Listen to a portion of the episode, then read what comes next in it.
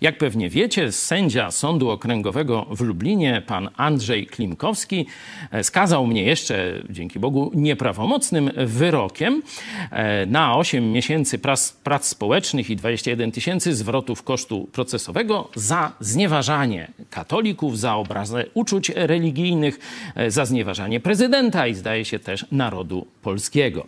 Ale nie o tym chciałem mówić. W podsumowaniu wyroku e, sędzia Klimkowski raczył zauważyć, że ma nadzieję, że się opamiętam oraz że ta kara podziała na mnie w sposób wychowawczy. No, jeśli polski sędzia ma prawo wzywać chrześcijańskiego pastora z ponad 30-letnim stażem do opamiętania i serwować mu tu jakieś mm, środki wychowawcze, no to jako równy obywatel chyba i ja mam prawo zwrócić się z apelem do sędziego Klimkowskiego.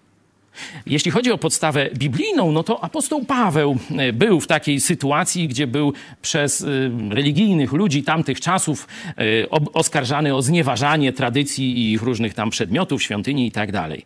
Sądził go między innymi król Agryppa i w pewnym momencie ten król powiedział: Niedługo, a przekonasz mnie, mówi do apostoła Pawła, bym został chrześcijaninem.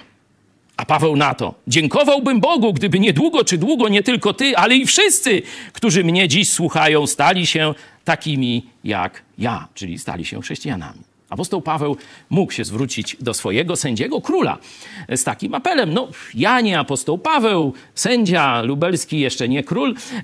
Także myślę, że jak ja zwrócę się z takim samym apelem do sędziego, który na mnie wydał wyrok i chce mnie wychowywać, wzywa do nawrócenia. Drogi sędzio, Klimkowski. Tak jak apostoł Paweł. Chciałbym, żebyś był taki jak ja. Żebyś też należał do Chrystusa.